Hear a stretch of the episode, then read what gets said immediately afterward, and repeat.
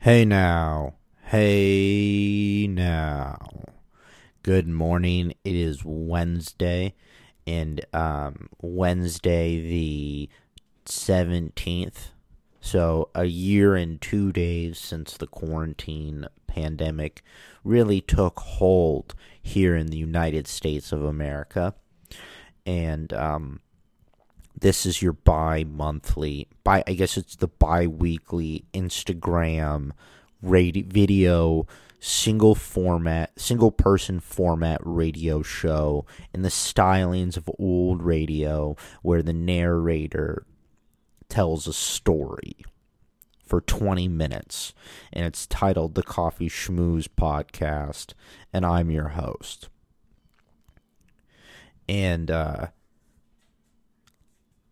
something very something very strange happened in New York the past week. And if there's a conductor of the universe this is one of his many little or hers one of her or his many little tricks to fuck with everybody.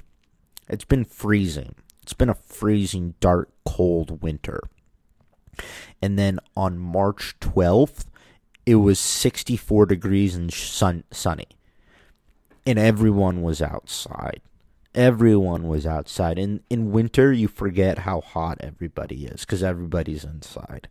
But then when you go outside and 64 degrees and you see everyone you're like holy shit. Everyone here is just fucking beautiful. And it's a different kind of beauty than Los Angeles. It's a different kind of beauty and my theory of why I it's like um it's an energetic beauty here. It's an energetic beauty cuz it's not a superficial beauty because I feel like because everyone's walking so much here, they're walking, it's just their blood flow is better. In LA everyone's just sitting around all the time. So, you in New York, people are walking everywhere, so their blood is pumping, and then they're in relatively good shape. Like no one's in amazing shape here, but no one's in terrible shape. But it's just because of like the blood pumping and like that steady, fit, walking body that everyone's fucking gorgeous, and everyone here really doesn't give a fuck. That and that's and that's very attractive too and people are just physically attractive here also. And it was nice to see. It was nice to see. I made a decision. I mean, it's not like spring where all the ladies are wearing their summer dresses and you're like this it's like you're in a Fellini movie and everyone's just whizzing by and it's beautiful. But it was a nice day. It was a nice day. I walked outside and there's a bodega across the street from where I live that has picnic benches. And so I went and got a a sparkling water because I'm working to cut out sugar and bread from my diet because I want to be cut, you know. I'm tired of I'm tired of having the oh the, he's athletic but he doesn't put good things into his body type of body. It's like strength with like a thin layer of fat over it. I wanna I wanna cut out the thin layer of fat, you know? For a while I was like the thin layer of fat's cool. Like if you ever saw um, Robert Tractor Traylor, he was like this NBA player with a big old body, but he could play. And so I was like, well, what's the point of getting the nice body if you can play? But now, as I've gotten older, I, I've become more vain, and I realize that um, I just want to be cut. So, anyways, I got the sparkling water. There was a woman sitting on the bench, and she uh, she was cool. She was like about six feet tall. She wore this uh, green jumpsuit, and she was a big woman, and she had red, long red hair, and these wearing these big cat style sunglasses, and she was smoking yellow American spirits, and we were hanging out just both glowing about how nice of a day it was, just talking about how nice of a day it was. And she had an interesting story. She um her both of her parents. She was raised by two two lesbian women in the Bay Area in Santa Cruz. And then she moved to New York for like 10 years or whatever. And then moved to San Francisco for like four or five years. And she was just like, I couldn't do it. It's so lame there. Everyone is so lame. I couldn't do it. It's just so lame. And I was like, it's it's just white. San Francisco is just white people shit. You know, it's not it's a city of the whites. Um you know, it's not it doesn't have like that cracking diverse thing anymore. You know. It's just kind of a, a bland white people city full of tech companies. And that's what I also said. It's also a gold rush city. It's about people go to San Francisco. There's not a lot of people in the city who are going for the passion. Like, sure, New York City, gold rush city, Wall Street, corporate law firms, real estate. These are all things. There's true. But then there's a whole nother sector of people who are driven by the arts, who just want to make fucking art. And that balances it out. And that kind of, those two worlds come together and create something that doesn't exist in San Francisco. And so she agreed. And she would love to live in the neighborhood we live in. And I told her, I was like, she said it feels good. And I said, you know what? I've come to that too. I've come to that too. Like, I know exactly what I want to be doing and I know exactly where I want to be. And it's lift, it's the, the, I don't have existential anxiety anymore.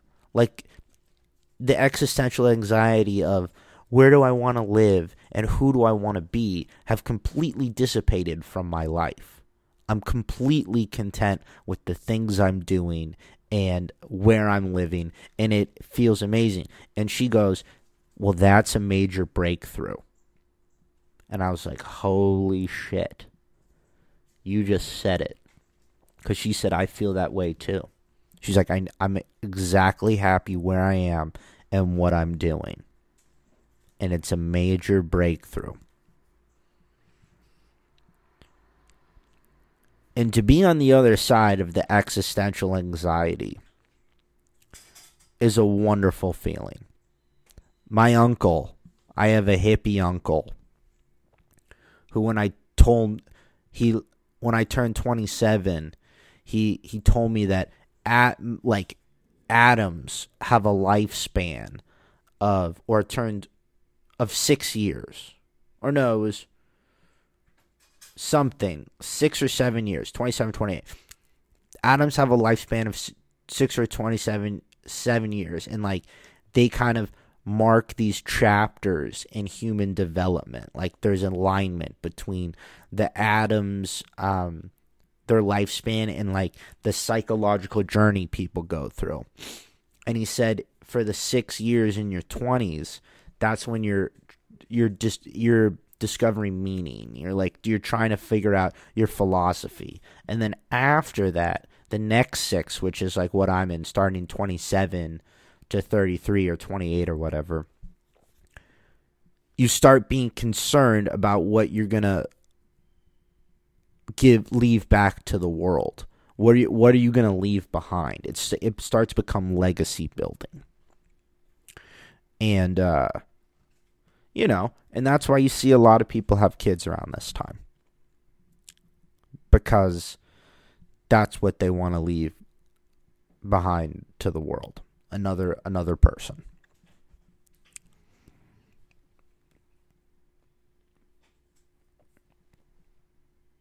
So she and I had this magical thing on the beautiful day. And then the following days, it was just shit. It went back to fucking shit. The, it's freezing cold outside. It's freezing cold. Everything that was outside is now cold, shut down, and it's really fucking cold. So that's that's the ramble. But you know, it's just you can take a lesson from the universe. If you really want to fuck with someone, you deprive them of something for a long time, you give them a taste of it, and then you return to depriving them of it. But to deal with the cold, I've been uh, going a lot to the rock climbing gym. And at the rock climbing gym, I've noticed that there's that it's very sexual there. There's a very very sexual vibe. And it happens within couples in this style of foreplay where basically one member of the couple is a more experienced rock climber than the other member. And so that person, usually the man, or the more experienced lesbian rock climber, will coach the other, the less experienced rock climber and watch and coach and they'll walk around the gym together. And sometimes the lesser rock climber will act a little bit like like a child, like like she's with daddy or mommy. And this happens all over the rock climbing gym. The teaching, the learning, and the sexual tensions out of control. It's out of control. I'll be climbing next to this thing and I'm like you know, who are we really teaching rock climbing here? Is that really what's going on? You know, or is that what you guys are really doing? Or is this just foreplay? And the answer is just foreplay. But um I don't really like that style of foreplay. Like I've been a surfer for about you know, eight years now. And often in the surfing journey, you'll have opportunities or people will ask you and they'll be like, David, can you teach me how to surf? And my answer is always no. I do not cuz it cuz it ruins the surfing experience for me. And I imagine it would ruin the rock climbing experience too. If you were to have to teach someone, it's like it's just not my cup of tea. I don't blame I don't blame people for doing it, but it's just not my cup of tea. I don't wouldn't I wouldn't want to I don't get the pleasure. I don't get this pleasure of teaching someone how to rock climb it just I just don't I don't get it. For one, I don't find myself to be a qualified rock like a good enough rock climber to teach someone else or to give any pointers. Like I'm just figuring this stuff out on my own. So to be able to try to teach someone how to rock climb, I would feel like I would be a fraud. And then I see people who aren't that much better than me teaching and I'm like you're probably instilling poor form into these young learners. Like what what are you doing? I was like the ego. The ego. The gall. The gall to be doing that. I just I was like how selfish can you be? And who to think that you could be qualified to teach rock climbing, you're an amateur. You don't know how to rock climb, and then you're teaching this poor, innocent person who's looking up to you, and you don't know what the fuck you're talking about. So, this is how I feel on a daily basis. I don't feel jealous. I don't feel jealous. I once had a while back, I once had a uh, a very pretty lady ask me if I wanted to be rock climbing partners with her at the rock climbing gym. Of course, I was like, of course, that's great. So I meet her at the rock climbing gym. And it's nice to see her. and we rock climb, but she's like very controlling and very bossy. But I was like, hey, look, I'll just go along for the ride on this thing. Like, you know, what did she wants to be in control? I don't give a shit. And she had been rock climbing much longer than I have. So she was like wanted to be in the teacher role or whatever. I was like, fuck, I don't give a shit. Like, let's my one of my themes of the of the pandemic is to let go of control. So I was like, all right, I don't give a shit. Let's do this, whatever. And you know, she wasn't that much better at rock. She wasn't better at rock climbing than me. She wasn't. Just it's just the fact. She wasn't. And then we were walking away. We were in the rock climbing gym, and I was like, "Hey, you, you want to grab a cup of coffee? Like, you want to get out of here?" And she said, "Okay." And then we were walking to get a cup of coffee, and then she said, "I just want to be full full disclosure. Like, I have a partner. I'm engaged." And I was like, "What the?" I was like, "What a wasted! What a waste of my time!" I told her. I was like, "I was like, you just wasted like." She was like, "Well, do you want to still be rock climbing buddies?" I was like, "I'm not gonna be your rock climbing gym boyfriend. I'm, you know, I'm not gonna be the office boyfriend." you know that's a that's a waste of my time and energy i'll see you around but i mean i was like that should be a little bit you should be a little bit more upfront you should have been a little bit more upfront before you asked me out and then tried to control me at the rock climbing gym i said that's not cool i was like that was deceitful it was deceitful you were not upfront and no i do not want to be your rock climbing gym boyfriend you have a fiance But I still bought her a cup of coffee and we still like fucking chopped it up. It's a pandemic, you know. People are people are doing screwy shit. You can't be too hard on people. But I was I thought I thought that was poor form. I was like, look, I'm in my 30s. Well, I'm 29. You know, I don't have time to be your rock climbing boyfriend.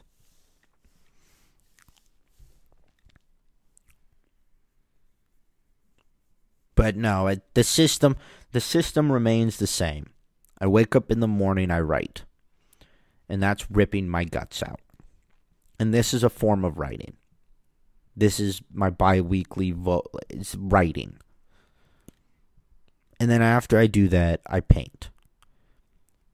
And painting replenishes all the guts that I've ripped out from writing. And painting's kind of a cruisy thing. I'll cruise on it throughout the day. And then I'm working also. I do my work, my job, how I contribute to society at the moment. And then in the afternoon I'll rock climb. And I'll see I'll see the people, I'll see the acquaintances. And the rock climbing gym is like could be one of the least funny, like the least funny group of people. It's just they're just they're not funny people. There's there's like there's little to no sense of humor at the rock climbing gym. There's no um there's it's a very serious very serious place. It's very very serious. Um I don't know why. It's a little nerdy. It's very brainy, problem solving, but it's not funny. There's not fun. There's not a not a whole lot of humor. But they play the best music. I mean, to be in Brooklyn, listening to Notorious B.I.G. on his birthday while you're bouldering is pretty sick. I was trying to think of like who, like the funniest, like who are what type of group sport comes with the funniest people? And I think basketball. Like basketball players are hilarious cuz they just cuz it's like you need that it's like that confidence and like jazziness, like the confidence and the danciness and the shit talking is a good recipe for for humor and uh, that's that's it. That's all I have to say. I did this out of routine. I don't think it was a great podcast by any means, but I have to. It's just a routine.